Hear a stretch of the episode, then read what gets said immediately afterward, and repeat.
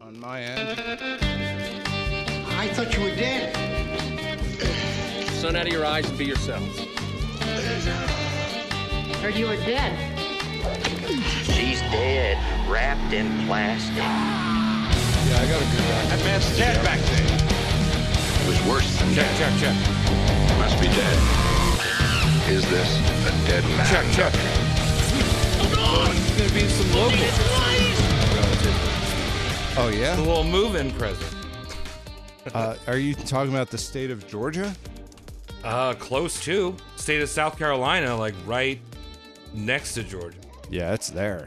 It's Yeah. so right there. Yeah. That's where the uh, the strip club in the cornfield is, right? Yeah, exactly. That's where that is. That's what South Carolina is famous for. It's like the Statue of Liberty of South Carolina. South Carolina, as far as I'm concerned, I don't think they have anything. Uh, Um, they haven't. They there's no food. They they don't have any claim to food. Um, which I don't prioritize that highly anyway. They don't. I don't know if they have any car manufacturers. If there's an advanced art scene, tech scene. I think they're just there. I think they have an advanced like Jimmy Buffett fan base though. Hilton Head is there. Correct. Yeah, yes. That's yeah. right. So that is something. That is groundbreaking tech. I don't think you need something to be lovely. I don't mean to talk shit about South Carolina. We just moved next to them. We'll see. I will get more informed. Uh, so hey, welcome to Roast Mortem Cast. This is official episode, unlike the last thing I put out where I learned to read. And Tom is here. Hi. Travis, that was funny. I listened to it. Oh yeah, Yeah. It was good. It? I think I think uh, we should just do those. I know you let the cat out of the bag. You said, "Yeah, 300. That's a great movie. Let's stop there." I think we should just do what you did. that's gonna be part of the new show. Yeah. That's good. Yeah, no, we're gonna do 300. There's gonna be 300 greased men kicking people into pits, Mhm. and that's gonna be the end of Roast Mortem. Pretty much. But we got more things on the horizon, and more importantly than on the horizon, Tom, we were kind of chatting a little bit. Yeah. How was your month? Couple months. It's metamorphic. I'm changing. I'm becoming a very changed person. Um, I haven't stopped. I've been driving a lot. I've been taking a lot of airplanes. Um, of course, we buy a house right before we booked this. Well, rather, we booked this flight to Iceland. So I can't get a break, really. I'm very tired. And um, it's working, I suppose. There's part of moving down south which allows me to feel retired. I genuinely feel retired already. Everything is slow. I wave to my neighbors, they are slow. Uh, and that's good. I want to be the fastest in the neighborhood. Yeah, you- well, you just gotta carry Mountain Dews on tap for those kids coming to the, you know, so you can slow the rest of the neighborhood down. Right. You're not gonna be drinking the dew. Yeah, exactly. That's what they Yeah. think. You drink the dew and all of a sudden you go fast. Turns out you drink the dew, you go slow. Yeah. H- uh, but that's it. That's all I have because it's so much. Well, Tom, you can look forward to hot springs in uh, Iceland, where you can go to the hot spring that Snorri Snorrenson died in. The guy who wrote the uh, poet Eddas. Oh, yeah. Forgot about that guy. Maybe I'll die in one too. Yeah. Maybe I'll just die during spring in Georgia. And that would be also be a hot spring. Uh, yeah, that, that's true. Like what you did there. Your dad jokes are already coming up since you've moved down there. You've retired. They are. Dad jokes coming up. I I love it. I love being down there. I love being sticky. People don't like the heat. I love I love it. And you know what? By proxy, I love South Carolina too. Because they are also hot and sticky. You know what else hot and sticky? You? How are, how's your week? Yeah, my nuts. uh, my my month has been alright. I I said on the last episode I'm moving back as well, but that's not important because for the Fourth of July, which happened a long time ago now that we're recording, I decided to leave America and I went to British Columbia, and Yes. I have to tell you that uh, Victoria, BC, which is confusing because Victoria is on Vancouver Island, but Vancouver is not on Vancouver Island. Victoria is one of the nicest cities I've ever been to. That's nice. Fucking hands down, great architecture. Stayed in a place where a lot of people died. Um, and I'm 100% pro Canadian now. I'm a Trudeau boy. I'm, I'm already I already got the face paint. Good. Yeah, it helps to blend in around there. Um, we all know Canadians are racist. They just do a great job of hiding it. Yeah. So you know what? We're going to be talking about a lot of racists. I, you just brushed over that. That was Yeah. a hard hitting moment. I didn't. I, mean, I didn't drive it home enough. We know what's happening up there. Okay, Travis, continue. and you know there's a lot of uh, they say it's the Canadian shrimp problem. A lot of shrimp grown in Alberta in those black tar oil. Yeah, the That's- Edmonton Shrimpman.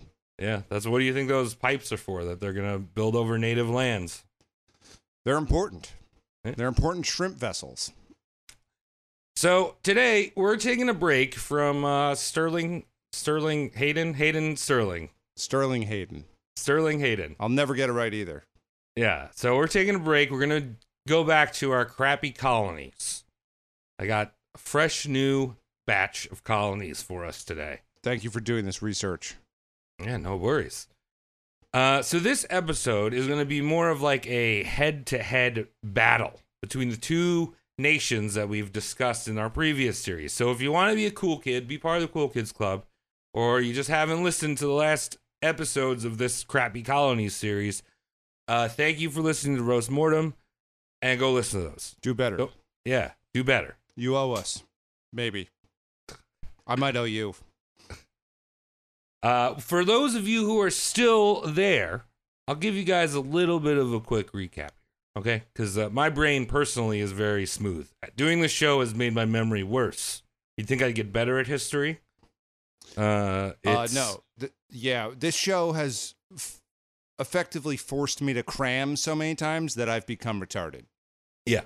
And I know less uh, of history than people who claim to know nothing of history. okay, so here's a little short recap. So we have the Spanish, right? The from Spain, the OG colonizers of the Caribbean, and you know they ha- they had their fun in Mexico, and they thought, hey, why not try to colonize colonize a place that they called basically Flower Land, Florida, and Florida, as we know back then, was not just the shaft of Florida, the Santa's shaft it was Georgia, it was South Carolina, North Carolina, basically the whole South was just called Florida. Um, so we talked about two pretty disastrous co- Spanish colonies, uh, but the last expedition that headed out by Tristan de Luna from 1559 to 1561, there were supposed to be three settlements. If you remember that when we talked about Pensacola, which was uh, Santa Maria de Ochuse, and then there was one in Georgia, and then the last one was on the coast of South Carolina called uh, Santa Elena, and all Now of those failed. That, but that was like an attempt to, um, like, find multiple places to harvest resources, right? Yeah, it, so it was like it was twofold. So they remember they had like the Pensacola, Florida was like their trading base that they wanted.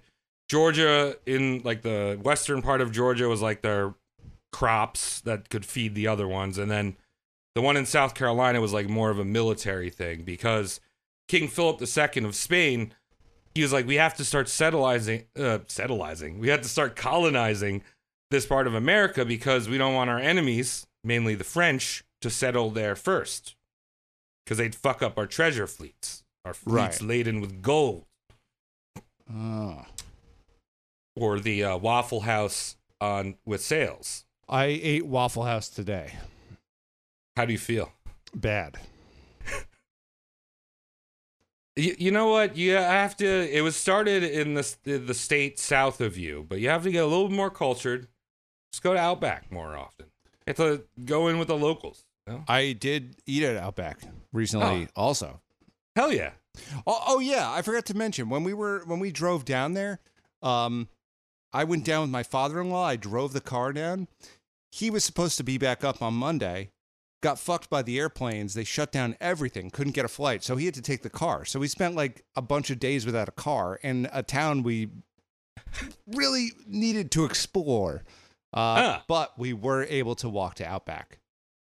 Okay, there we go. See, Outback is like a colony in itself for every town that it's in. Kind of, yeah.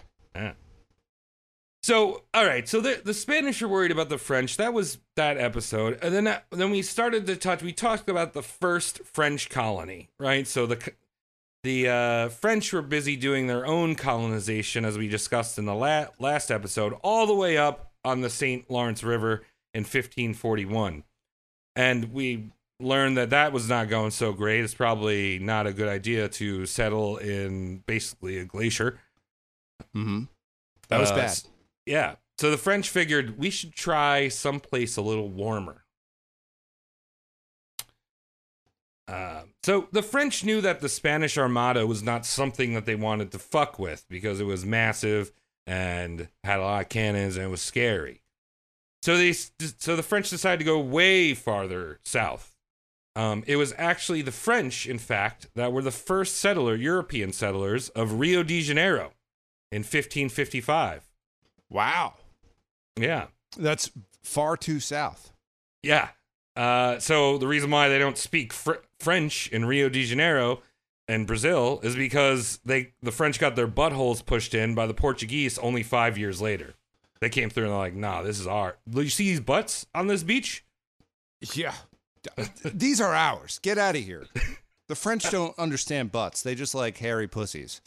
Yeah, And that's fine too, but to each their own. yeah. The French they weren't fit for there. I mean, there's a thing called a Brazilian, and I don't think any French person has ever had a Brazilian. No. I think they're too busy looking at each other's fronts in disappointment. They don't even notice the behind. Uh, so I feel there's probably an interesting story there about the foundation of Rio de Janeiro, but this series is mainly focused on America. And when I say America, uh, you know, I mean Real Canada. America. Yeah, Canada and uh, America. Yes. Uh, so last episode, I touched on this last crappy colony episode. I touched on how the French and the Spanish were pretty much in a proxy war in Europe called the Italian Wars. Yeah. And this was between the Habsburg Holy Roman Empire and the Papal States, you know, like the Pope in Rome. Hmm. So all of Europe was divided along those two lines, and you know the uh, the French were with the Holy Roman Empire, I believe, and the Spanish were with the Papal States, or might have been switched. I might have been switched. I don't know, but Europe's just fighting itself constantly. But there was something else happening in that time period, specifically in France, and that was a religious schism between the French Catholics and the new religion, Protestant Calvinists, or as the French refu- referred to as the Huguenots. It's a cool name. Yeah. If I'd fre- if I was French, I'd say Huguenot. I think Huguenot. Huh? Less Um, cool. How do you spell it? Uh, H U G U E N O T S. I think I think the rule is if there's an S, then you pronounce the T. Okay. I'm gonna stick with Huguenots because it Or- reminds me of I, Argonauts. that could be wrong. It might be if there's an E, you pronounce the S. Whatever. French is dumb. I agree. They they're hairy. So uh, yeah, we talked about. Uh, so yeah, there's a there's a schism going on. We got those nasty Martin Luther ass motherfuckers. These are Calvinists, but uh, you know it's a fresh new thing, Protestantism. Uh, and right smack dab in the middle of this religious conflict was a man named Admiral Gaspard de Coligny. And I looked it up. It's not na- he's not named it's not named Colony after this guy. Apparently, colony is what the Romans called like a military camp. But it just so happens this guy's name is Coligny. Coligny. I think a lot of people think that the My Pillow guy's name is uh, Mr. My Pillow. And uh, Wait, it isn't? yeah, that's my point. It it sometimes it's just so appropriate. Anyway, continue. I thought it was my pillow Jesus, you're gonna love my nuts. That was his full name. Full name, yeah. Well, Yeah. that's that's what he puts on his license plate. Uh, so this guy Gaspard, he's in the middle of this whole thing, and uh, France's the leaders in France, they figured like, hey, we need to colonize something there over in the New World. Stat, Brazil didn't work, up in Canada didn't work, so we need to figure something out. Uh, so Gaspard had sympathies for the French Huguenots, and I think he converted to a, to being a Huguenot as well down the line.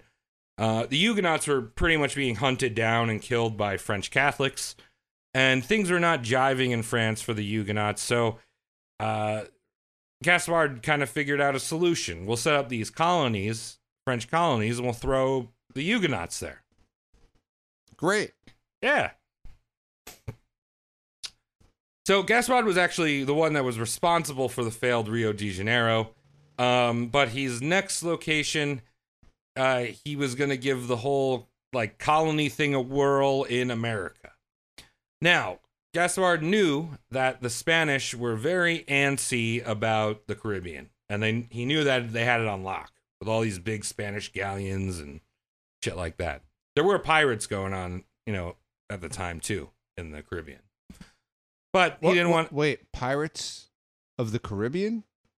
Yeah. Oh, That's uh that Roll, that guy that, that terminology rolls off the tongue. Yeah, that's that guy that's in the band that plays with Alice Cooper. Oh, nice. Yeah, yeah. Um, Lionel, Lionel Depp. Lionel Smith. Uh, so he Gaspard noticed he was like, why aren't the Spanish settling on that massive landmass right above them with that shaft, that Floridian shaft? He's like, we got to get in there. Um. Now, if you know anything about the Spanish and how Catholic they are, uh, if there's one thing that they don't like, it's when a Protestant moves in next door. So, I guess what I was like, I don't care. They're not going to know we're there. We're going to settle in America or Florida, as I call it. Uh, so, the French Huguenots uh, were pri- in France. The French Huguenots were primarily located on coastal towns in Normandy and Brittany. So, Gaspard tracked down a Huguenot captain uh, in that area to head the colonization. And this was a dude named Jean Rib- Ribault. Perfect.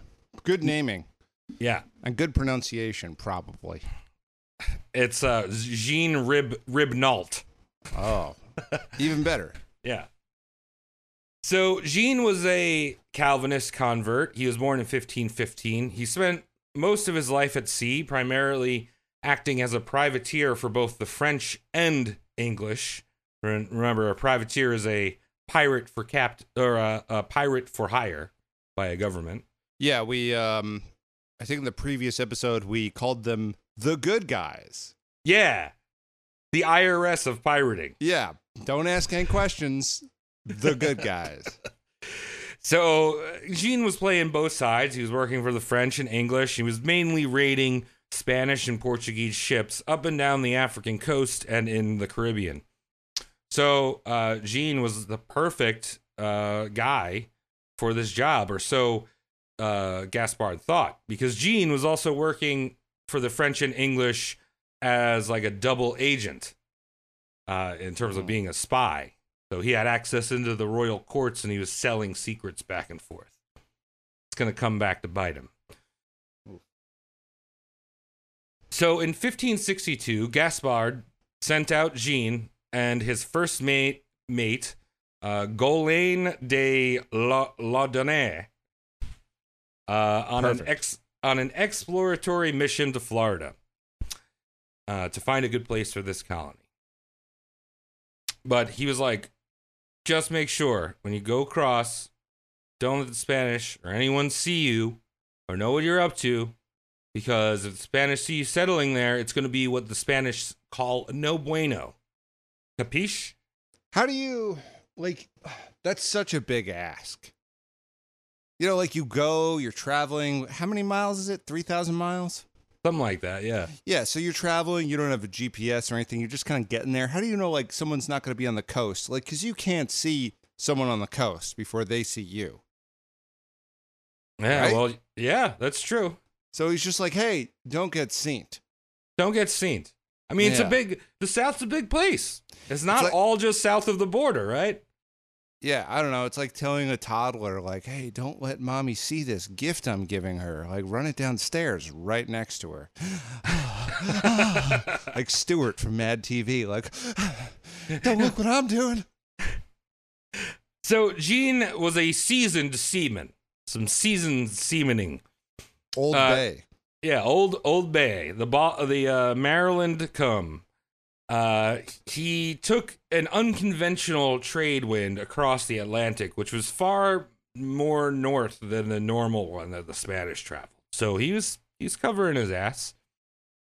And they made landfall um, on April fifth. Uh, on April, yeah, they made landfall in April of 1562, somewhere near Saint Augustine, Florida, where that is current, currently today. Um, St. Augustine hadn't been settled at the time, so they were safe, and they traveled up the coast uh, in, until the 1st of May when they discovered uh, the mouth of a large river that they just called the May River because it was May and that was a river. Hmm. Uh, that river is now called the St. Johns River in Florida. And there they met the native tribe, the uh, Tim- Timucua people. Um, and they uh, announced they were like, "Hey guys, how you doing?" They were, everyone was friendly, but you know, in typical French fashion, they announced the area was French territory, and they erected a stone column with the French coat of arms before heading up further north. Cool. It's good. I'm happy for them. Yeah, you gotta you gotta put a nice obelisk wherever you go, like a little shaft, a little fucking hard, firm shaft. Make sure a few underlings uh, are injured in the process of building it. Yeah, and also his instructions were don't let anyone know you're there. And you're Oh, leaving yeah. big old obelisks on the coast? Yeah, a little old giant rock won't hurt anybody. Yeah. So they continued up the coast until they came to an excellent harbor that they named Port Royal, which is now Port Royal, South Carolina, which is just north of Savannah. Great. Love that town. Now, if you remember in our first episode, the Spanish, uh, San, uh, the Spanish settlement of San Miguel de Gualdape in 15, uh, 1529 was basically in Tom's backyard in Savannah. And well, Port Royal is only about 15 or 50 miles from that location where that settlement was. So, of course, Jean bump- bumped into the Guale people. Um, and they were still talking about how the Spanish had made this shithole colony. If you remember back from that episode, they weren't really the Spanish didn't really fuck with the natives because they were too like fucked up to fuck with them. Um, Mm, okay. Yeah. Yeah. I- and then remember all the uh their black slaves like ran off and joined the tribe. oh yeah, yeah. That was Yeah. funny. That's a Yeah. good turn of events. So these French guys could have bumped into some like, you know, black people who had been at that original, maybe their kids at that original colony. Hmm. Uh, so the the Guale people are like, oh yeah, the Spanish showed up, and you guys are French, different people. Uh, so they're friendly, and the crew pro- proclaimed the land to be French and erected another big column with a coat of arms. Now, Jean was so impressed with the harbor, he said, You know, we just can't lose this area, so let's construct a nice wooden fort with the intention of colonizing the land. And now this town was called uh, Charlesfort, named after King Charles the Ninth. Uh, now, I mentioned it was Port Royal, South Carolina. Charlesfort is actually the location they think it was is actually Parris Island, where the Marine Corps does boot camp. Oh. Yeah. There, there's so much military activity on the coast there. It's like crazy. You drive down like I ninety five, and it's like all you know. You have Quantico's right there, and uh, yeah, there's that place in South Carolina. There's another like the one that Sterling Hayden was at, um, Yeah. which I don't think is the same one you mentioned, but I don't know. It just keeps happening. But this is this is how you get all the strong men together. You put them in the sun.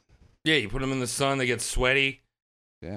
Um, and then you could, Tom, you got to like get a nice uh, telescope with all the military stuff because you know you can see a UFO. That's in that they're doing a hearing right now. Uh, what was that up? Uh, Mitch McConnell freezing. Oh yeah, he was rebooting today. Yeah, that was pretty funny.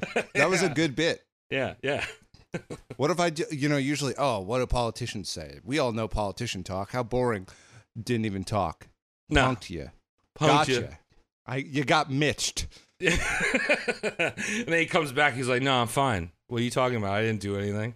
That's what I'm gonna start doing. it. When I don't want to answer a question, just totally stare off for 38 minutes in front of a camera. Yeah. I'm gonna out Mitch Mitch. So Jean and his men set up Charlesfort. Um, and Jean's like, all right, I'm going to leave a handful of men here with supplies. It's not really clear how many men he left. It was probably somewhere around 30. And he left his ca- one of his captains, Captain Albert de la Pera, uh, to lead the colony until Jean returned. So Jean goes back off to France in June on June 11th, 1562. um, and when he when he eventually sailed across the Atlantic, Jean returned to something that he did not expect. In fact, France had broken into an all-out civil war between the Catholics and the Huguenots. So, on top of fighting the Italian wars, they're also doing a civil war. The French fight too much. Yeah, right. They really do. You know, like the modern understanding of the French don't know how to fight. It's like, God damn, these fuckers. They're just picking and boning everyone. Yeah, they're fighting all the time. Yeah. D- you know, they uh they surrendered to the Nazis one time, and then we're like, they're just surrender monkeys. They're kind of like world fuck ups. And then they get called a pussy. They're like trying not to go back to jail. Yeah, They're trying not to Passchendaele again. They're like, all right, let's not go back to hell. And as soon as they do that, pussies! are they the Kyles of Europe? Like, or do they like talk mad game and like drink Monster Energy drinks?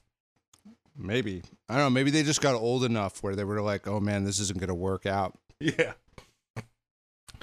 So Jean looks for his employer, Gaspard de Coligny, and you know he ends up being one of the leaders of the Huguenots. So Gaspard didn't have any time to deal with Jean or the new colony he set up, but the Huguenots were aligned with the English. So Jean figured, let's sail over to London and see if I can find some funding for this new colony. Now, Jean met up with an aristocrat that I would uh, love to return to, maybe on our new show. His name was Thomas Suckley, uh, and he was also known as L- the Lusty Suckley. Bro, can you start calling me that? Yeah, right? Actually, no. I wish I wish someone called me that when I was single. now it's useless. Yeah. so this dude was a privateer first, then he became a pirate, a general mercenary, a counterfeiter, and a spy. He, he, like did everything. You just like, but he somehow was able to like hang out with like the queen and all this shit because he's a lusty Suckley. That's sweet. So anyway, Suckley had the idea. You know, he he had met Jean, and Suckley was like, "All right, you have a new colony. Let's meet with Queen Elizabeth I." So, uh, the idea of settling Jean's colony floated around the English courts, but ultimately, Queen Lizzie didn't want to piss off the Spanish. They had some type of weird, rocky agreement, and she was like, "I don't want to settle there because I don't want to piss them off." Seen an angry Spanish man yelling about paella and shit? Yeah, I was gonna say it's probably ham related. Yeah. She's like this. I got a ham train coming in. I can't. I can't just give up these hams. These are some succulent hams. Yeah. Uh, so things were while Jean is floating around, um, the Huguenot, French, and English alliance broke down while Jean was in uh, London. So Jean decides to try to return to France, and the English were like, "Oh, you're not going anywhere," and they lock him up in the Tower of London. Oh. So this guy, Lusty Suckley, confiscated Jean's five ships, and instead of sailing them back to the colony, because Stuckley was the one the one guy that was like, "Oh yeah, this is great. We're gonna make so much money in this colony." So Yeah. in, instead of taking Jean's five ships ships back to the colony, he decided to go raiding off the Bay of Biscay, uh, attacking French, Spanish, and Portuguese ships, eventually offering his services to the Spanish as a spy. All right. Well, I don't know. That's what I would do. Yeah. A little bit of pirating here and there. Also, it's way cool. Like three months to cross the Atlantic. That sucks, dude. They could do it in a month. You, really? With the right winds, yeah. Uh, uh, with the right winds, they could do it in about a month, yeah. Yeah, but that's like it, it's so much harder to to to measure that and go, "Oh, this is definitely like you know we don't get different miles per gallon based on what gas station we stop at. It's about the same, Yeah. pretty damn close. But it's like, oh yeah, that, I'll get you in there in a month, guaranteed. That's a liar. Yeah, that could be six months. Yeah, just got stirring around. So why not just go around the coast, fucking up um, Portuguese territories along Africa and shit? Because you know you can get there. It's easy. Yeah. It's right there, bro. So much cooler. Lusty Suckley on his game. Fuck going over there. There's shit right here. Uh, so what about these people that Jean had left in the colony of Charlesfort? How are they doing? Well, they were expecting supplies to arrive from France, and now that Jean was locked up and all of his ships were stolen, things were not looking very good for them.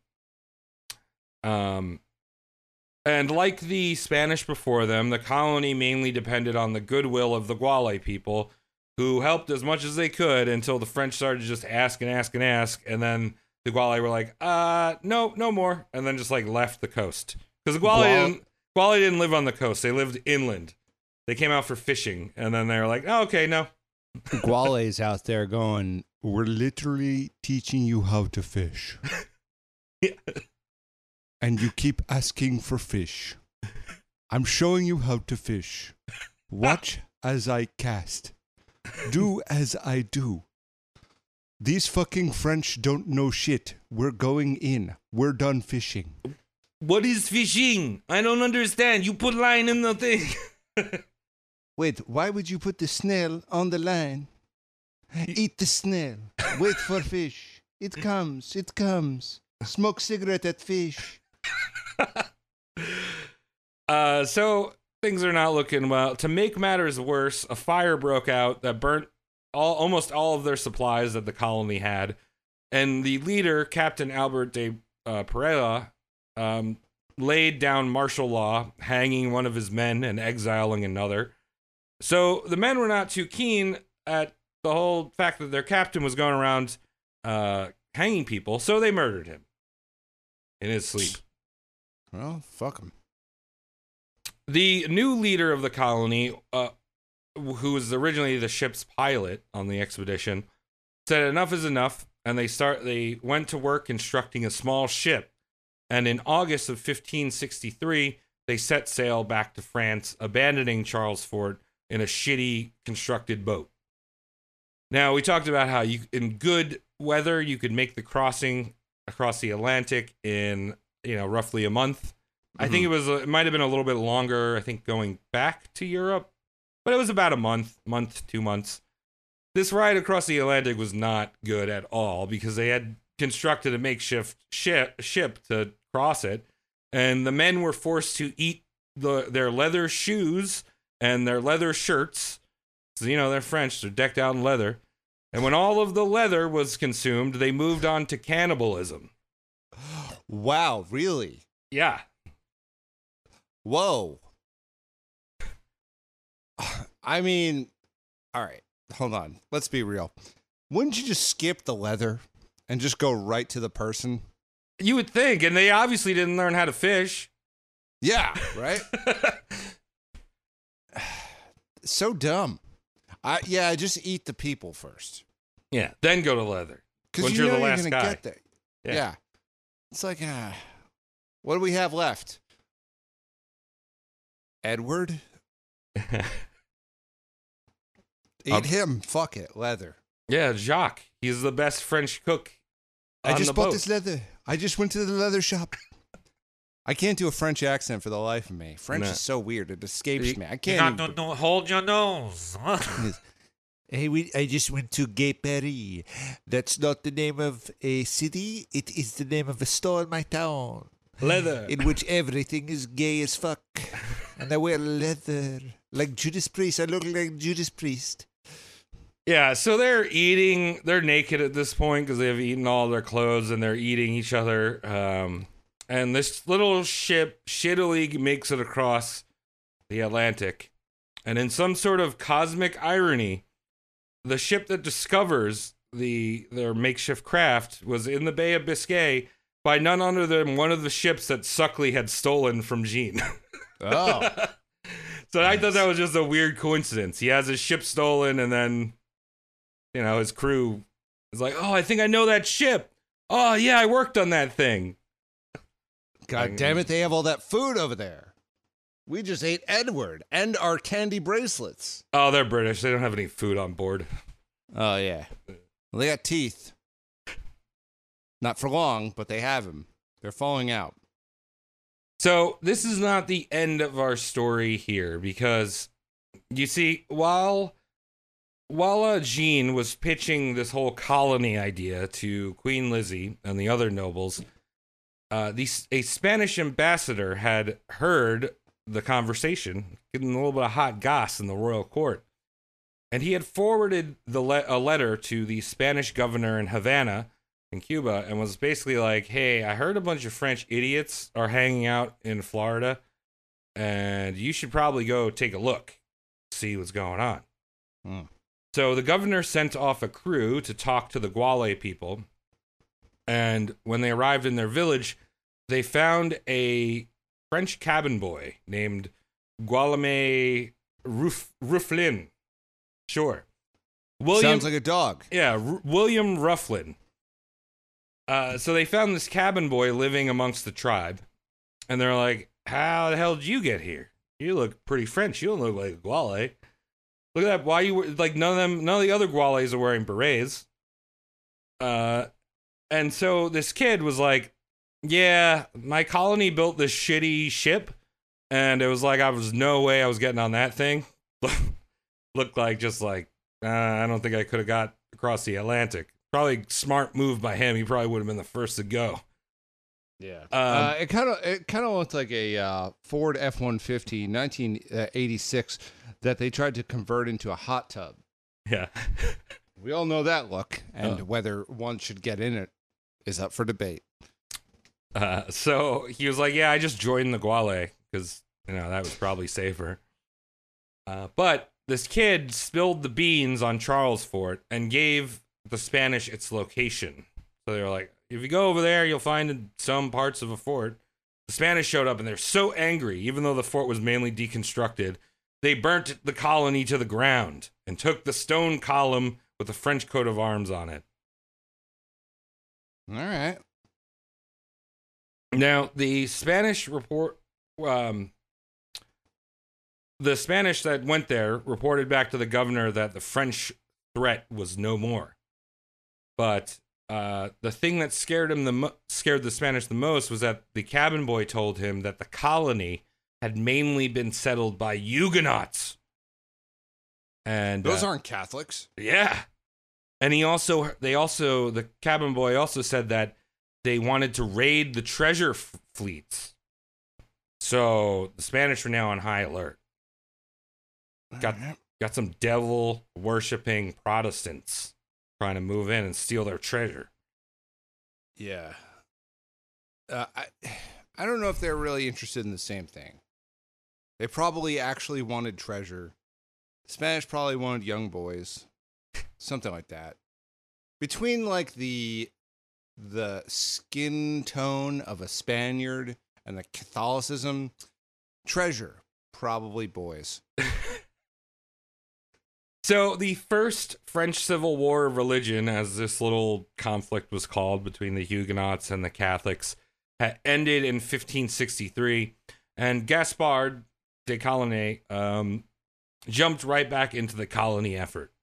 Problem was, was his captain was still locked up in the Tower of London, so he made the call to use the first mate of the expedition, the guy named uh, Lon- Londonais, uh, on the next expedition to colonize.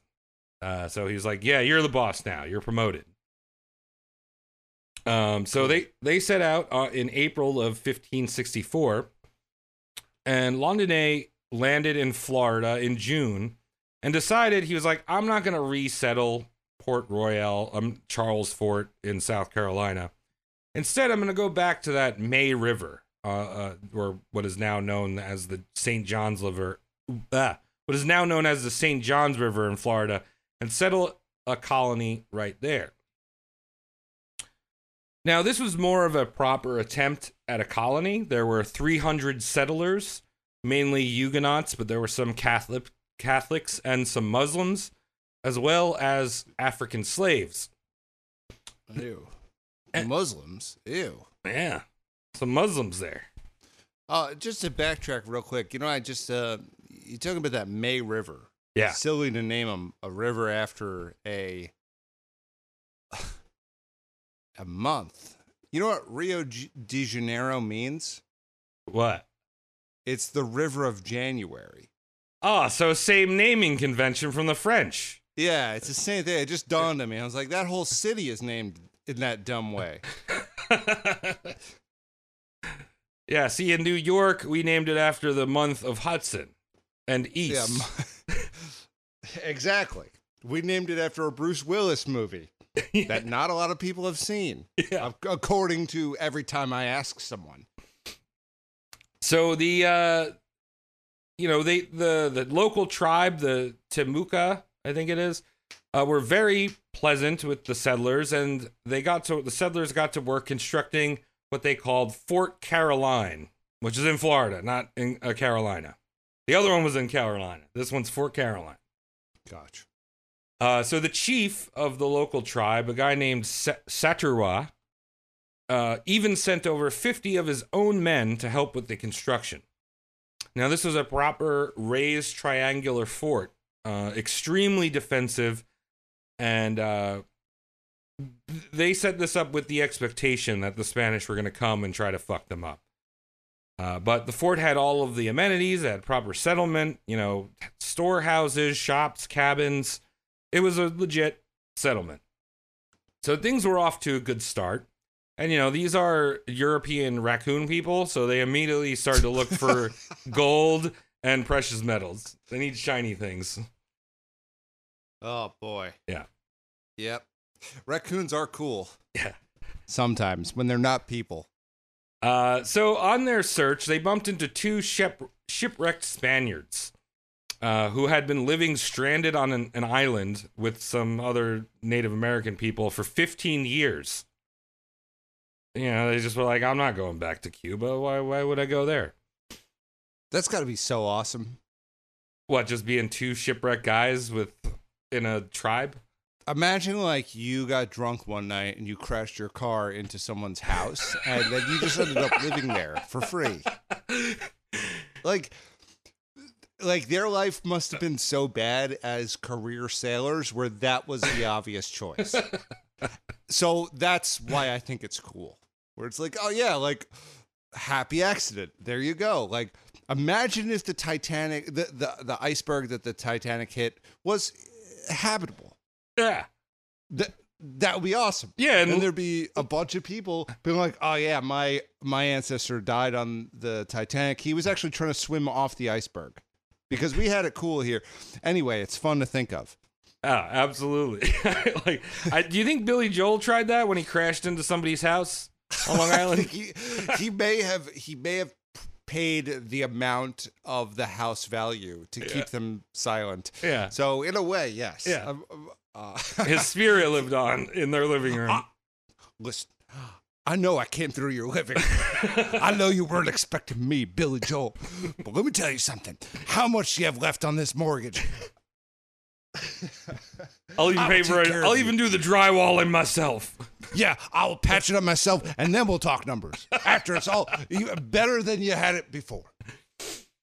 But don't don't you fucking tell anyone. So these two shipwrecked Spaniards uh, told the French that the, the you know these local tribes they don't have any gold here, but uh, all the gold they have is shou- salvaged from Spanish wrecks. But they did hear of a chief that has a lot of gold, but we don't know where he is. So it was like the same exact thing that they had heard up in Canada. Mm, Of course. Uh, the good times were not going to la- last at Fort Caroline, uh, as you'd expect, because it's called Crappy Colonies. So when the chief of the local tribe had sent over those 80 men to uh, build the fort, the chief kind of was expecting this gesture as like an act of alliance. You know, he's like, "Oh yeah, I'll help you build that fort," and like now we're buds, right? Uh, but L- Laudonnière did not see it that way. He was like, "All right, I that's cool, thank you." And then he started to make deals with all the neighboring chiefs. Oh, of course. So he's like, oh, well, thanks for helping me shovel my driveway, Eric. I uh, I can't wait to see you in a couple months from now when it's nicer out and we can have a beer on the front lawn. And uh, yeah, I know all those jokes you were saying about fucking my wife. They're all we were just joking around, right? You're not gonna actually do that. That was us having a good laugh as middle-aged men shoveling a driveway, right? see how that goes. Yeah. So this animosity between the chief and Laudonnière uh, led to some constant raiding at Fort Caroline. Uh, this wasn't enough to like devastate the well-designed fort, but it did start to increase that tension amongst the colonists. So in September of 1564, Gaspard de Coligny back in France sent a relief ship uh, supplied with women, uh, children, supplies, food, and rationing to keep the colony going. But he al- he also figured he was like, they're gonna need some more laborers to help expand this fort, you know. And where's the best place to find laborers besides Africa because they were using African slaves? Let's get a bunch of criminals that I plucked from a prison, and they can work off their term uh, in this new colony. You have to invent license plates first. Yeah. To make that work. on top of that, when this relief ship was going across the Atlantic, I guess they bumped into a like a smaller Spanish ship that they captured. So they included a bunch of quote foreigners who were most likely Spanish captives, and they could use them as laborers too. So your enemy and the criminals to help build your your colony. Oh. Now, before the you know, the ship arrives, all these crim- criminals and people, women are unloaded, and Launay took the opportunity to send back some of his less faithful colonists on the supply ship. Um, there's actually a conspiracy going around that he had uncovered that there were people that wanted to kill him. So he thought it was a great idea to send those people back to France so they could basically just say how much of a shitty job he was doing. Yeah, that's bad. I mean, you could you could have put some holes in the ship and then sent him back. yeah. By the time they're out there, dude, Yelp review didn't go through. Yeah, I mean, I do that with my Uber uh, Uber drivers sometimes. They just put a slow leak in their their tires. yeah. I've been thinking about doing that a lot recently. yeah.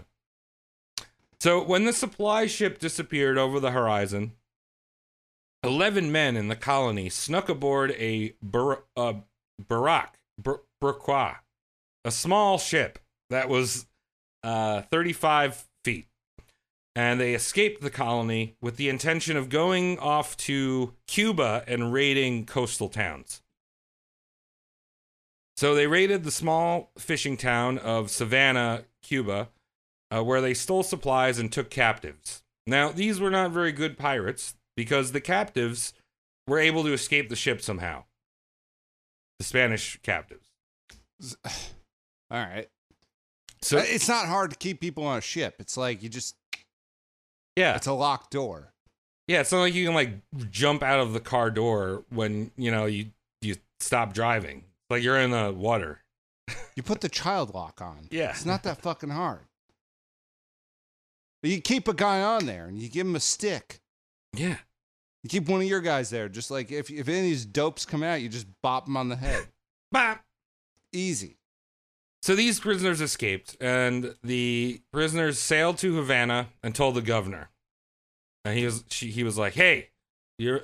They told him he was like, "Hey, remember those devil Lutheran French? apparently, the Spanish just called all Protestants Lutheran. Well, they're in Florida, and there's a lot of them, and they're raiding our towns in Cuba.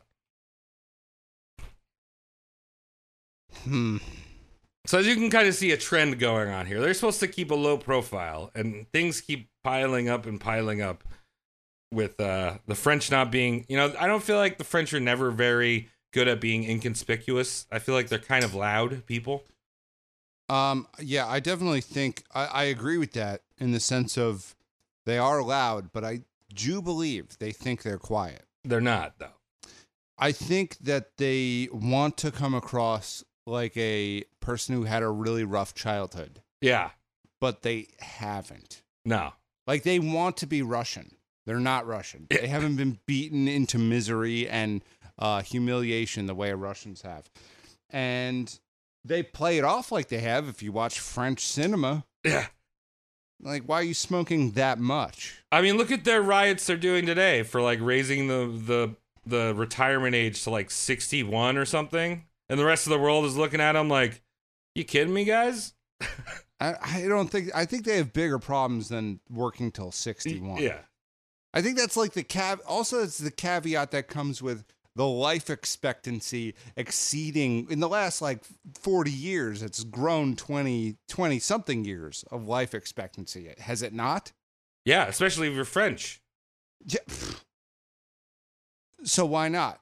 I think the Why not work till you work till you're dead? I think like the American the American life expectancy I think has gone down in the past five years. So. That's called diabetes and Yeah. it's called heart disease. But French somehow have managed to not work that many hours, which is another reason why they should keep working. Yeah. So we've got the So- we got the French trying not to be loud and they're being very loud. So while these guys are leaking the fact that there's a colony, another colony set up in Florida, back in Fort Caroline, things were getting very bad. Um, probably because Gaspard had sent over a bunch of criminals to work on this colony. Yeah. Well, uh, and didn't they send women before?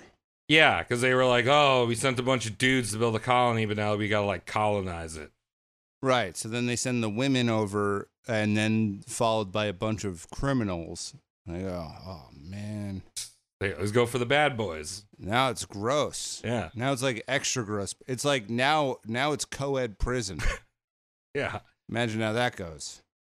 So 66 men mutinied. Um, they captured Launay and forced him to sign a document stating that they were free to sail to trade for food for the colony. Now that because they were all starving. Now that was there was no intention for these men to go trading. They got their ships and they started to pirate around the Caribbean. Pirates of the Caribbean. They turned it into John Depps. It's cool. Yeah.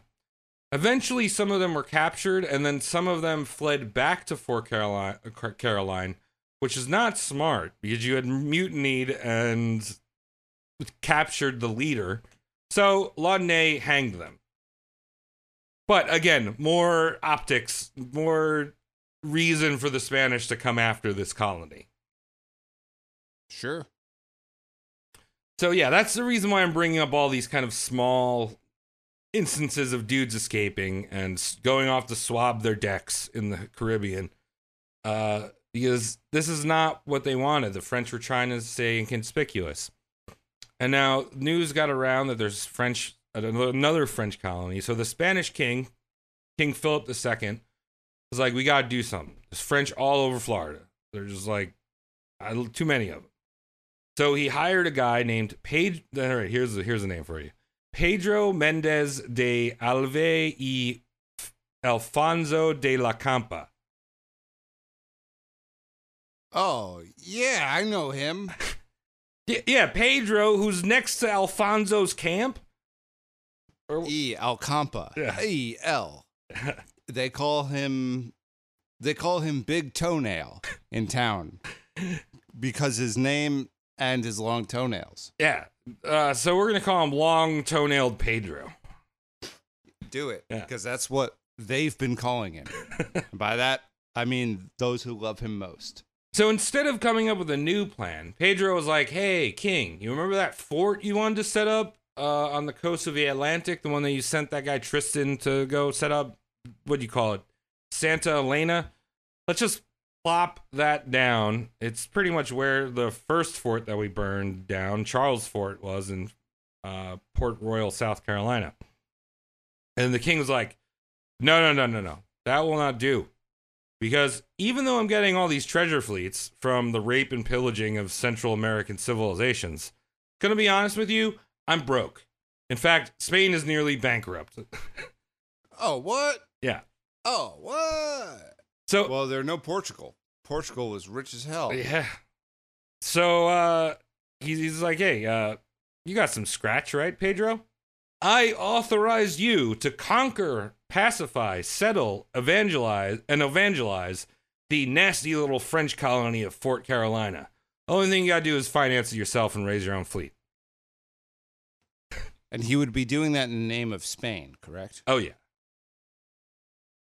That's so fucking sweet. the, the like just talking someone into doing something for you Right. on that level. yeah. Oh my god, I wish I could do that. I feel like that's why people have kids. So like Bro, you I- have to do that this for the household. Hey, do I? I was out at uh old school Mary Carroll's over here last weekend. Oh yeah. And I ran into someone who was a grade younger than us. I'm not going to tell you who he was on air. But the guy asked me to buy him a drink. And I was like, You're 34. Yo, can you buy me a drink? Yeah. Oh, It's like the opposite of that. For some reason, if he had got me to buy the drink, it would be just as demeaning if he had got me to colonize a, a region of the world I had never visited once before. yeah, pretty much. Yeah. It's the same kind of embarrassment. There's less to conquer now, is what I'm saying. So one of the things I forgot to mention right off the bat, uh, I I stepped we stepped away for a second and I saw it posted on my desk. The book I read didn't mention this, but I looked it up. So Fort Caroline, where we're talking about, is actually Jacksonville, Florida. oh, cool.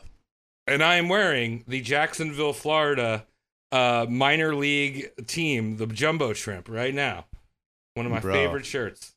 That's so good. I love that. So we're Jacksonville's only two hours from where I'm at. yeah. So And, you go uh, to a yeah. Jumbo Shrimp game. You also got the bananas too, right? Apparently, the getting tickets to the Savannah Bananas is uh, pretty difficult. Mm. Um, so I don't think I'm going this year, but I don't even know when the season starts. But regardless, Jacksonville's right there, only two hours away. Got to pop in. Well, we're gonna talk about the fight for Jacksonville, or as they called it at the time, Fort Caroline, in Florida. Mm. So Pedro, right? Pedro gets. He's remember he's got he got the word that uh there's some French dickheads up there, and so and but he has to raise the fleet. So he starts shaking some dicks in Spain. He starts talking to some rich dudes, and boom, he's got eight galleons, huge, massive ships, uh, men, supplies, guns to attack Fort Carolina or Fort Caroline. Um, now they're in Spain right now. They're, th he's not organizing this in Cuba or Puerto Rico. Now we've seen a trend with our past episodes that the Spanish, every expedition they have attempted, they forget to check the forecasts. So, uh, Mm. Pedro's ships set sail from the Canary Islands to do this siege on Fort Caroline um, on June 27th. Oh, excuse me. On June 27th, 1565. And wouldn't you know it, they sailed directly into a hurricane. Oh my gosh. Yeah.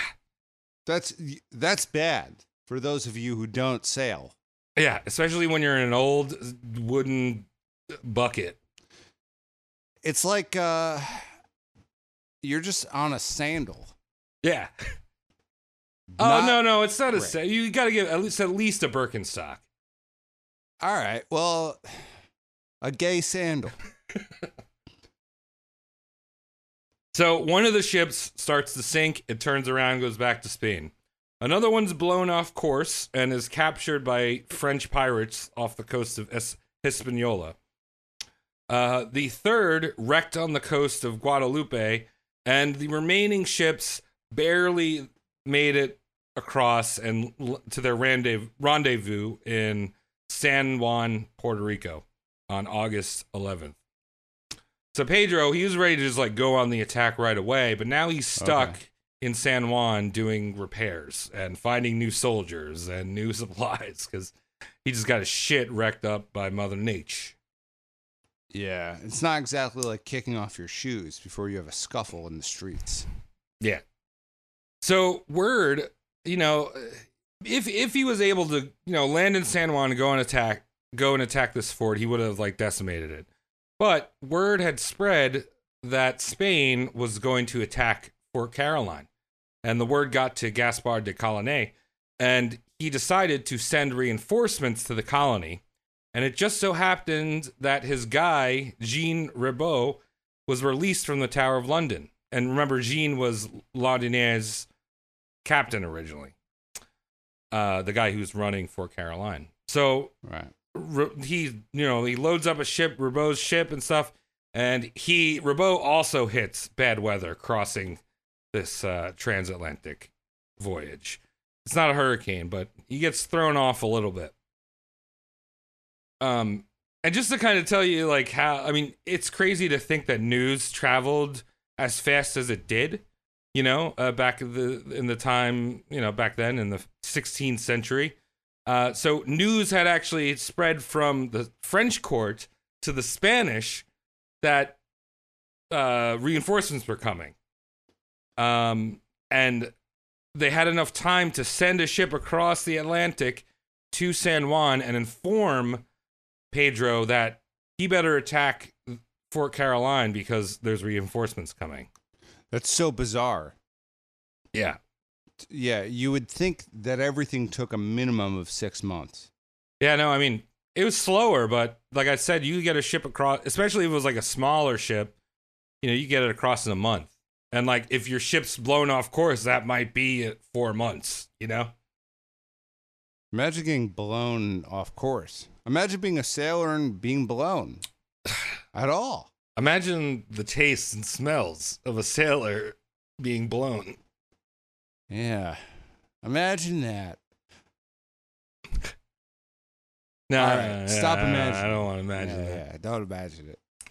Uh, so word had gotten out that the reinforcements are coming, coming, um, and Pedro's like, "All right, I gotta gotta do something. Like, uh, I'm gonna have to do this with like four half repaired ships. He acquired another one too in San Juan, and he's like, "Fuck it, I'm gonna go attack the fort."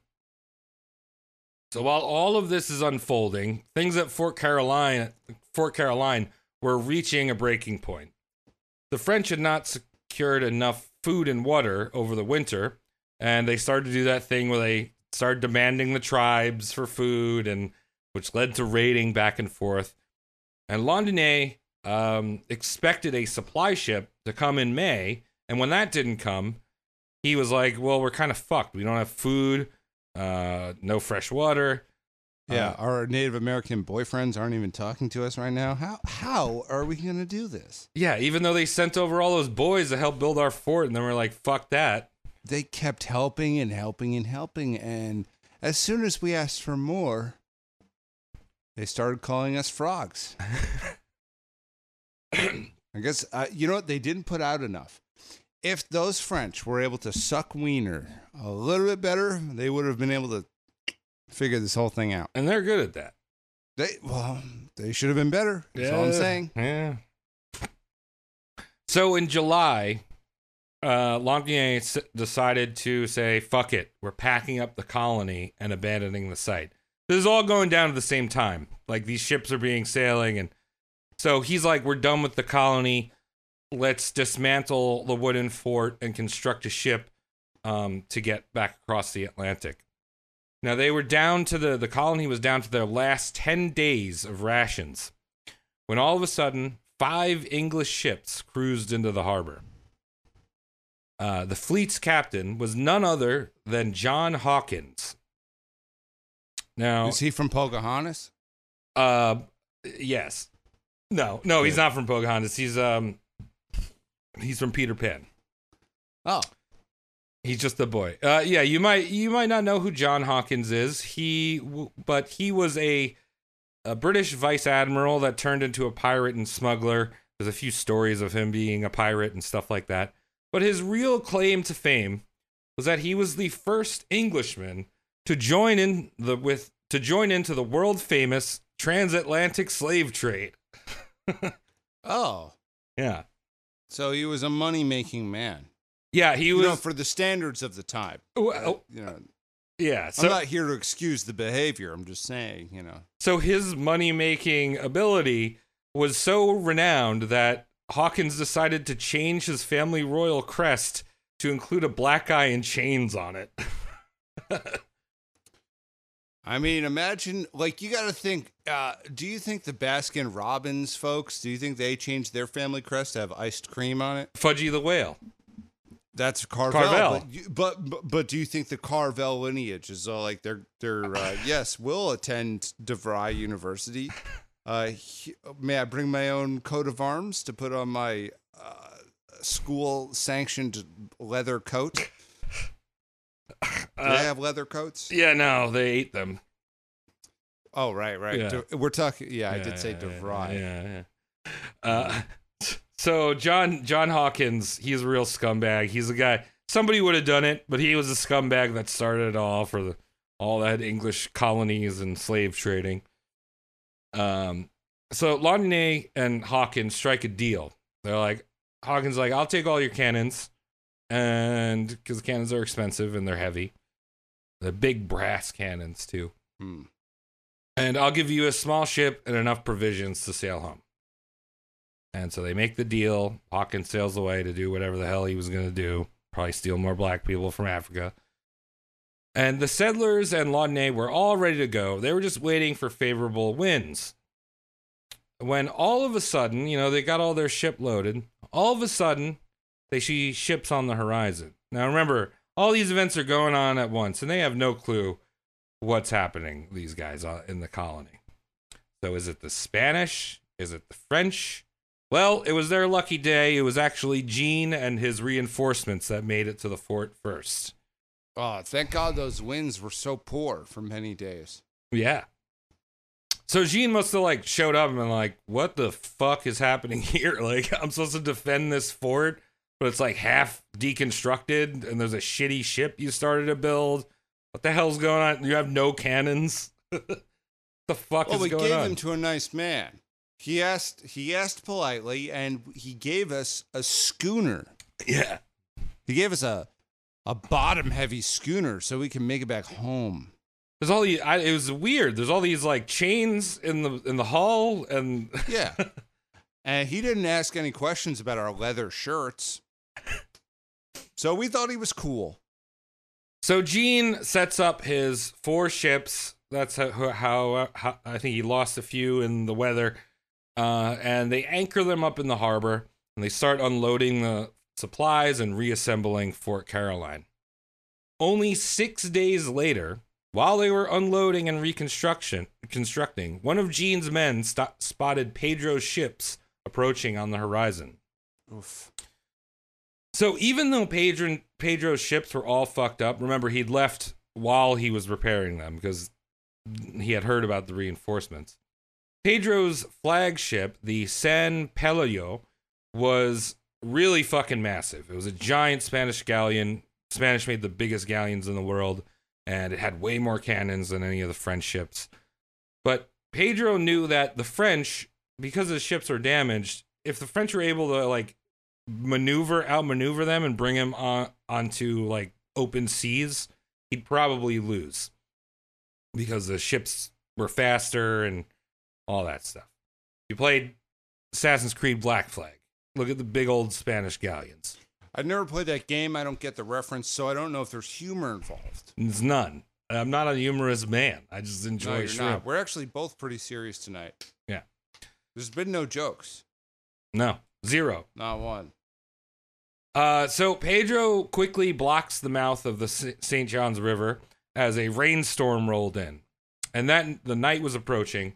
And now neither in old timey right now you're like oh like night battles and all this cool stuff, but like people didn't fight at night like before the 20th century.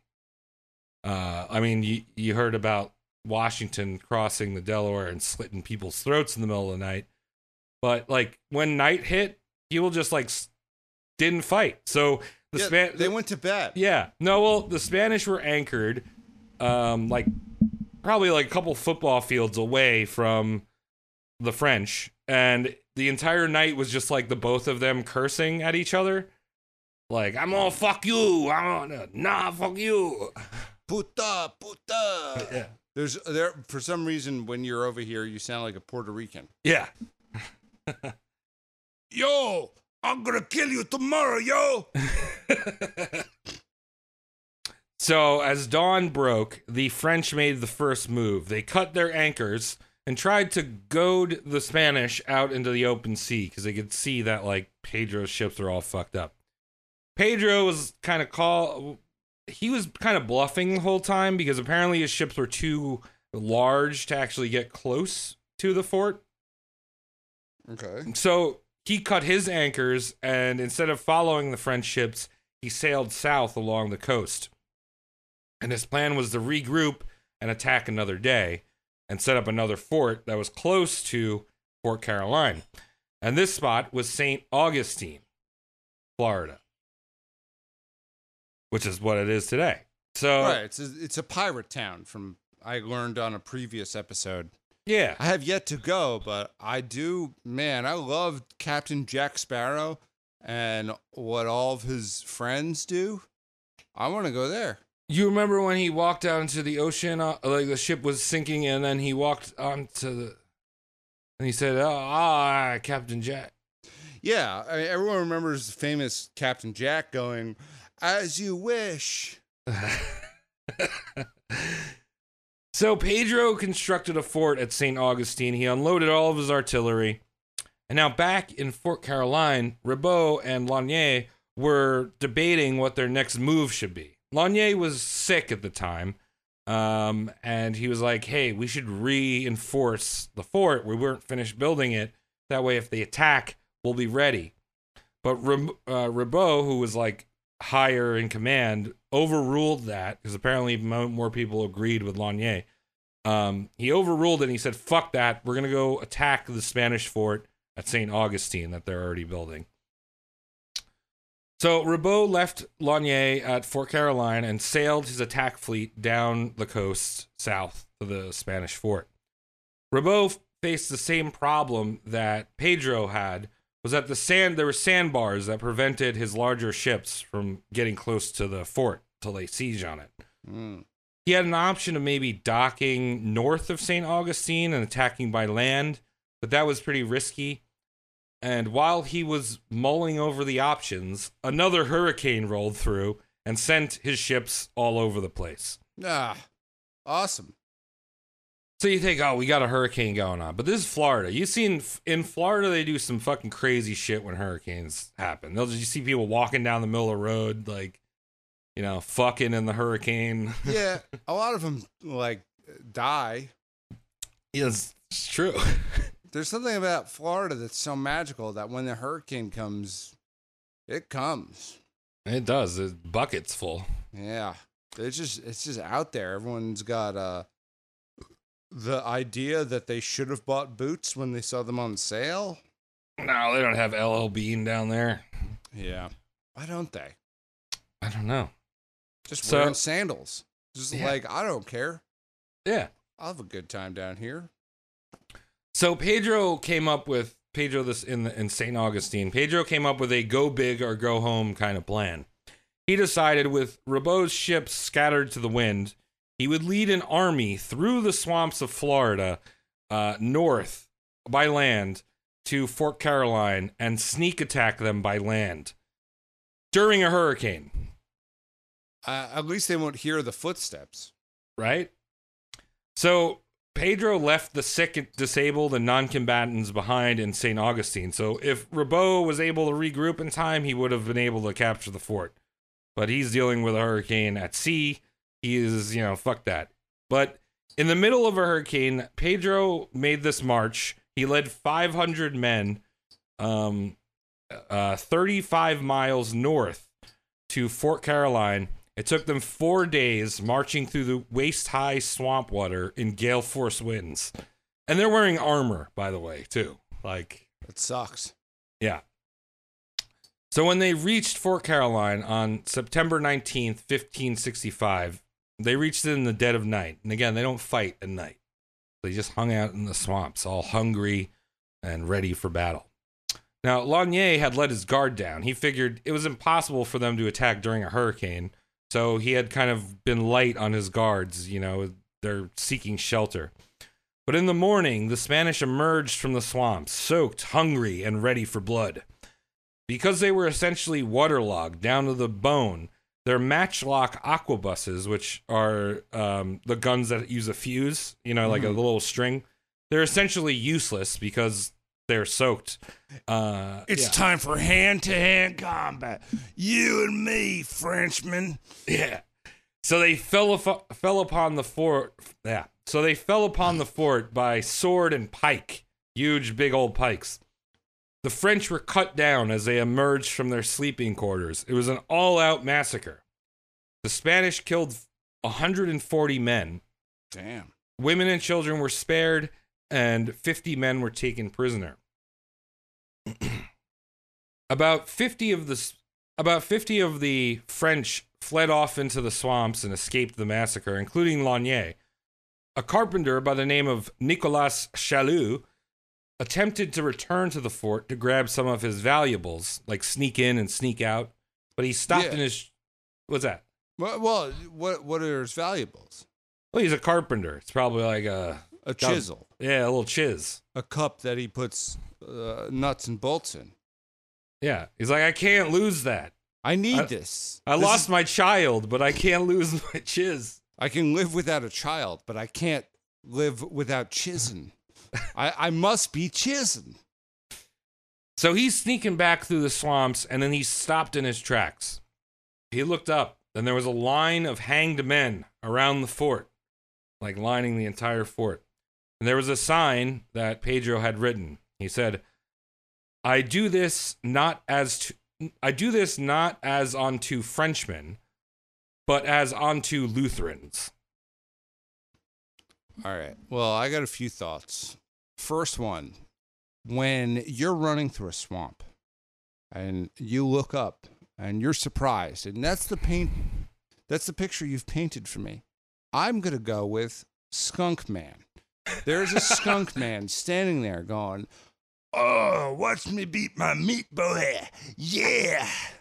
Oh, watch me Watch me with my big balls hit my knuckles. Yeah, boy. When I come down to visit Tom, we have to go looking for the skunk man. We'll go. I'd love that. Um, second thought the sign that Pedro wrote, way too long. Yeah. Why not just write Die Lutherans? Right? You that's not very good branding. Although Die Lutheran does sound, it could be taken as a German thing. D Lutheran? I don't know. Or could be like a Swedish death metal band. Yeah. Dare, Dare Lutheranen. Um, those are my two thoughts. Uh, Also, I hope that guy got to chiz another day. I, I think he just I think he just beat feet. He's like, I gotta chiz somewhere else, dude. See all these hanged dudes? yeah. I would hate to be hanged like that. Uh, so Jean Ribault, remember his ships were scattered everywhere. Um, he realized what was happening and he attempted to launch a counterattack by sea. There was an exchange of cannon fire. A few ships were lost on either side, but in the end, the Spanish won the day. Ribault was able to rescue the men that had fled into the swamps, including Lanier, um, and he had sent the survivors back to France on a sh- on a separate ship that was captained by his son Jacques Ribault. Um, but Ribault remained in the area with about 200 man- men with the plan to retake the fort. Almost done here. You, Uh, why would you say something like that? Cause uh, I got I got a lot of story. I know, but it's like, bro, we only have a few episodes left of this show. People want to hang on. They want to hear our tired thoughts because we record too late. Yeah, it is late. Probably more late for you. It's way more late for me. I'm exhausted, but um, I'm ready to give it my sum, for lack of a better term. I can't give it my all. I don't have all. I'm ready to give it my my chiz. Yeah, so I'm just saying, you know, next time you're gonna say almost done here, just don't. Uh, so Pedro he renamed Fort Caroline to San Mateo. Uh, Pedro put some of his officers in charge of the fort, and then he headed back south to St. Augustine. A day after Pedro arrived in St. Augustine, uh, some allied Native Americans, like a scout, came to him and reported that he had seen a large contingent of French stuck on a sandbar, essentially stranded out somewhere because the tide had come in, detached from the mainland. Sounds like Fire Island. Yeah. a sandbar filled with uh, gay Frenchmen. yeah. So Pedro took 15 men, uh, Pedro took 45 men and a large boat to investigate. What he found was 140 Frenchmen that had been marooned from one of Ribault's ships uh, that had run aground in the sandbar during the hurricane. They were largely unarmed and starving, but they were still ready to put up a fight. Um, the French said that they, you know, uh, there was a, a little exchange of words and whatever, and the French were like, "All right, we'll surrender to you, Pedro, if you let us live, and you know, whatever." Pedro was like, "I'll accept your surrender under my terms of surrender." And they're like, "Okay, there's no choice. We're stuck on this sandbar." Yeah, we're on a sandbar. What are we gonna Yeah. fight? Sand? That's the other enemy here. Endless amounts of them. There's some of you. We can handle you later. So Pedro sent out a bunch of uh, small rowboats, and they unload. They loaded up all the Frenchmen off the sandbar, and tied all of their hands. He then rowed out to some dunes on the mainland, and one by one he ordered his men to stab them to death. Oh, well, Pedro not, is not very nice. No, from what I've gathered here. Also, still thinking about his editorial. Um, die, you Lutherans. that would have been better. So out of the 140 Frenchmen, Pedro only spared 16 because they were either Catholic or were skilled laborers that Pedro needed to f- use to construct his fort. So that's probably why that guy was trying to go grab his chiz. Oh yeah, he's like, he's doing it. Please, I'm a BuzzFeed writer. Please do not kill me. I I I used to work for CNN. I used to work for Washington Post. Please do not kill me. Dude, the sword, the pen is mightier than the sword. Oh. I used to work customer service at Home Depot. Please do not kill me. I'm very valuable. So a few weeks passed, and Pedro received news from his captured set, uh, you know, colony, which is now called San Mateo, uh, that a fire had broken out and had destroyed most of their provisions and their artillery. Like that's weird, but you know, shit happens. Not long after, the Spanish at San Mateo discovered about 200 Frenchmen, led by Jean Ribault, hiding in the swamps near San Mateo they probably were the ones that lit the uh, provisions on fire. Hmm. So Pedro was like, all right. He takes 150 men to go deal with these Frenchmen. Before things got violent, negotiations broke out between, directly between Jean Ribault and Pedro. About 70 of the the Frenchmen, including Ribault, agreed to Pedro's terms of surrender. The rest of them fled off into the swamps. And again, Pedro had tied the hands of 70 men, including Ribault, brought them to the same dunes. Now, this wasn't that long after, so the corpses of the last men that he had slaughtered were probably like sticking out of the sand and like crabs were living in them and like Yeah. eating their flesh. Yeah, like yeah, I know that. I, I've seen a rotting Frenchman before. Yeah. That's what they look like. I, th- you're not bringing me here for that, are you? You said we're coming out here for ice cream. I don't know why I think that's like what people promise and what people reference all the time. Yeah. So, Uh, and the, then the good version of the bad thing that is happening. Oh, I thought ice cream was on the other side. Yeah, well, this isn't like a little league uh, a pizza night, you know. Oh, you guys are gonna get a pizza after the game. Uh oh. It turns out we're bringing you to Wild by Nature and getting you grass juice shots. no. Kill me. Kill me so many times when I was 11. Yeah, I feel like that's actually coming from a personal uh, experience, Tom. Wheat grass. Yes. Uh, so then Oh. Pedro made the order to have his men stab all 70 men, including Ribault, you know, with daggers, very up close and personal, and just dump them on top of the other corpses. Now, those dunes where this grisly murder, all these grisly massacres happened, or murders happened, uh, is now called Ma- Matanzas Inlet currently, which is Spanish for Massacre Inlet.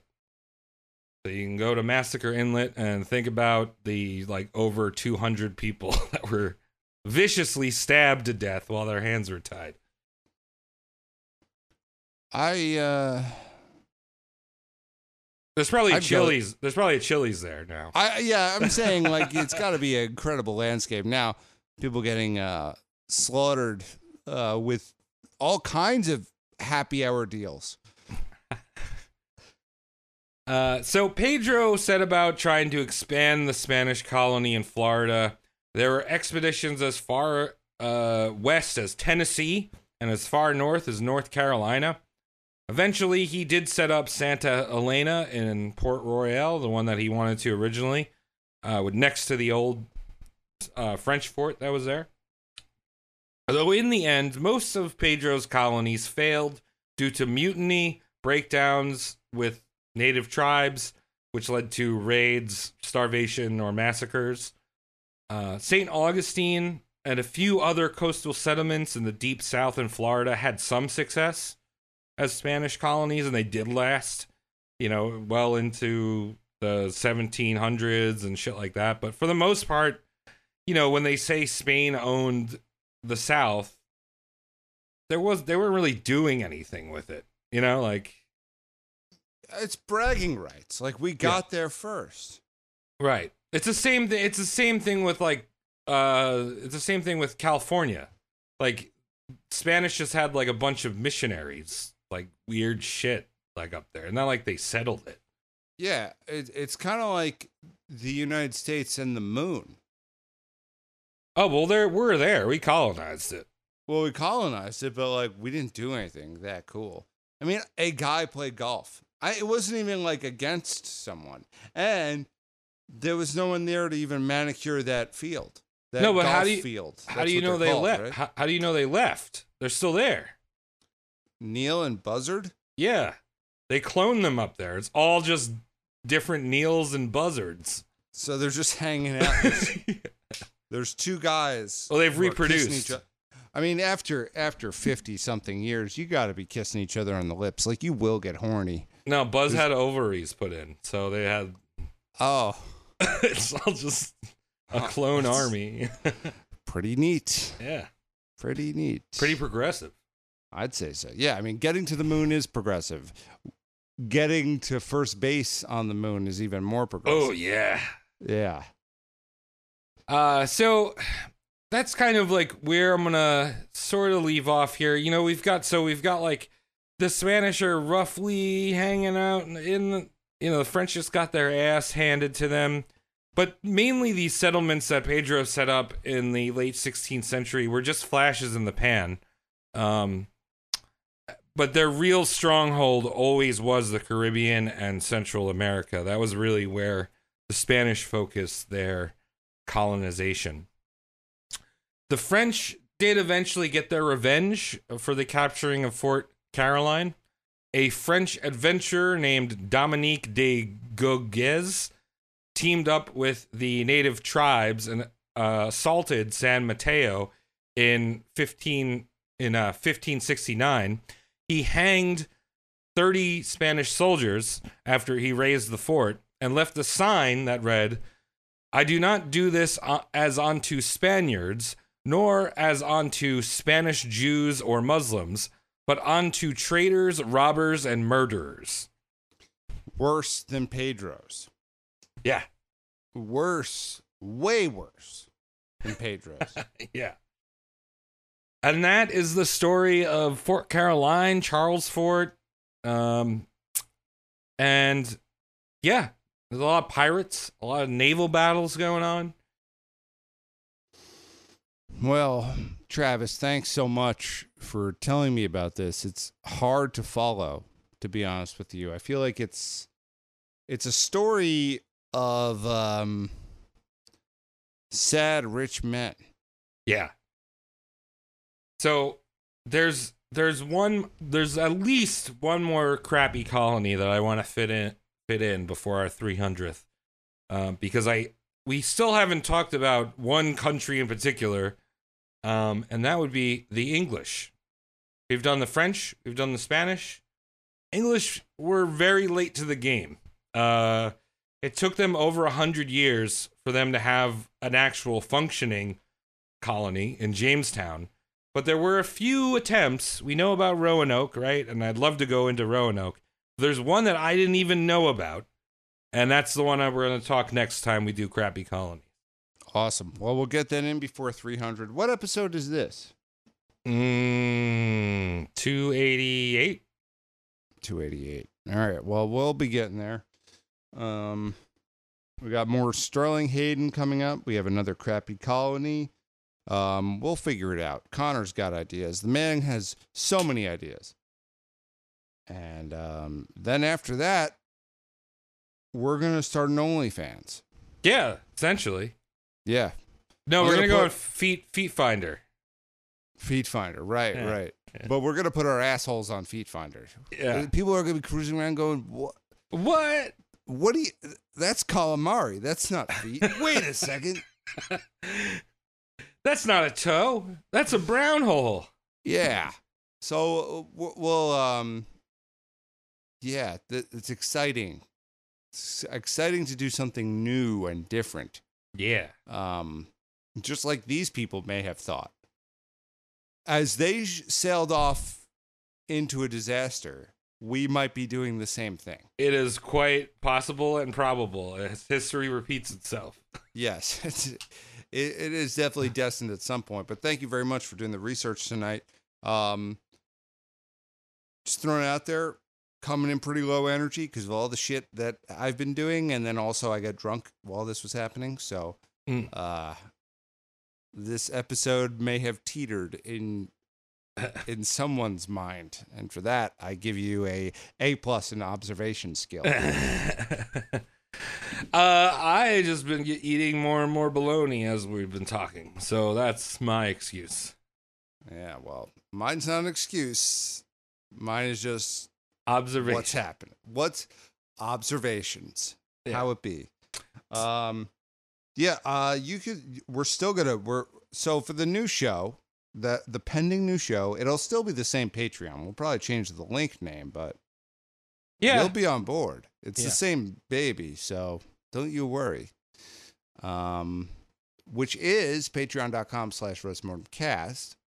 I saw that we had a few more people join very recently as soon as you announced yeah. we're not doing it anymore. So shout out to you people because you know what's up. yeah. You see it bubbling, yeah. and bubbling is sick. if if you're not happy with our release schedule because it's going to be rocky as i mentioned uh, feel free to donate more Yeah, incentivize us. yeah Um, Mike is still broke. He's working many hours for the U.S. government, so he's now a spy. Yeah. He's spying on me. They say he's at the post office. He doesn't know that they work for the IRS. His new title is Mike Spy Kid. He's got sick Yeah. ass sunglasses. So sick. Um, and I don't know. We'll probably change the website. We're still. Oh yeah, if you have a name idea, let us know Yeah. because we still, we still, we know the show concept. We don't know this, the, what to call it. Yeah. We'll get there. It'll That- have a that- name. That'll all probably happen next year. So Yeah, Eh, it's happening. I don't know. Maybe, maybe, maybe a Christmas release. Maybe we'll do it in the the holiday season. I, I, maybe. I mean, we still. I feel like we still have one more countdown left in us Oh yeah, uh, yeah, that'll be good. on Just under roast countdown. mortem. Yeah, Yeah. do a nice tall glass of countdown. Anyway, uh, I'm rambling at this point, which means that I do want to talk to you. Consider it as a uh, a compliment, you fine listeners. Mucho apreciado all the uh, the downloads and attentions and whatnot, and uh, we have more coming. Yeah. Like our partnership with Bad Dragon. Yes. Check them out at baddragon.com slash roastmortemcast, where you can find uh, the one that looks like Travis's foot. Foot. Wink. Wink. Bye. Thank.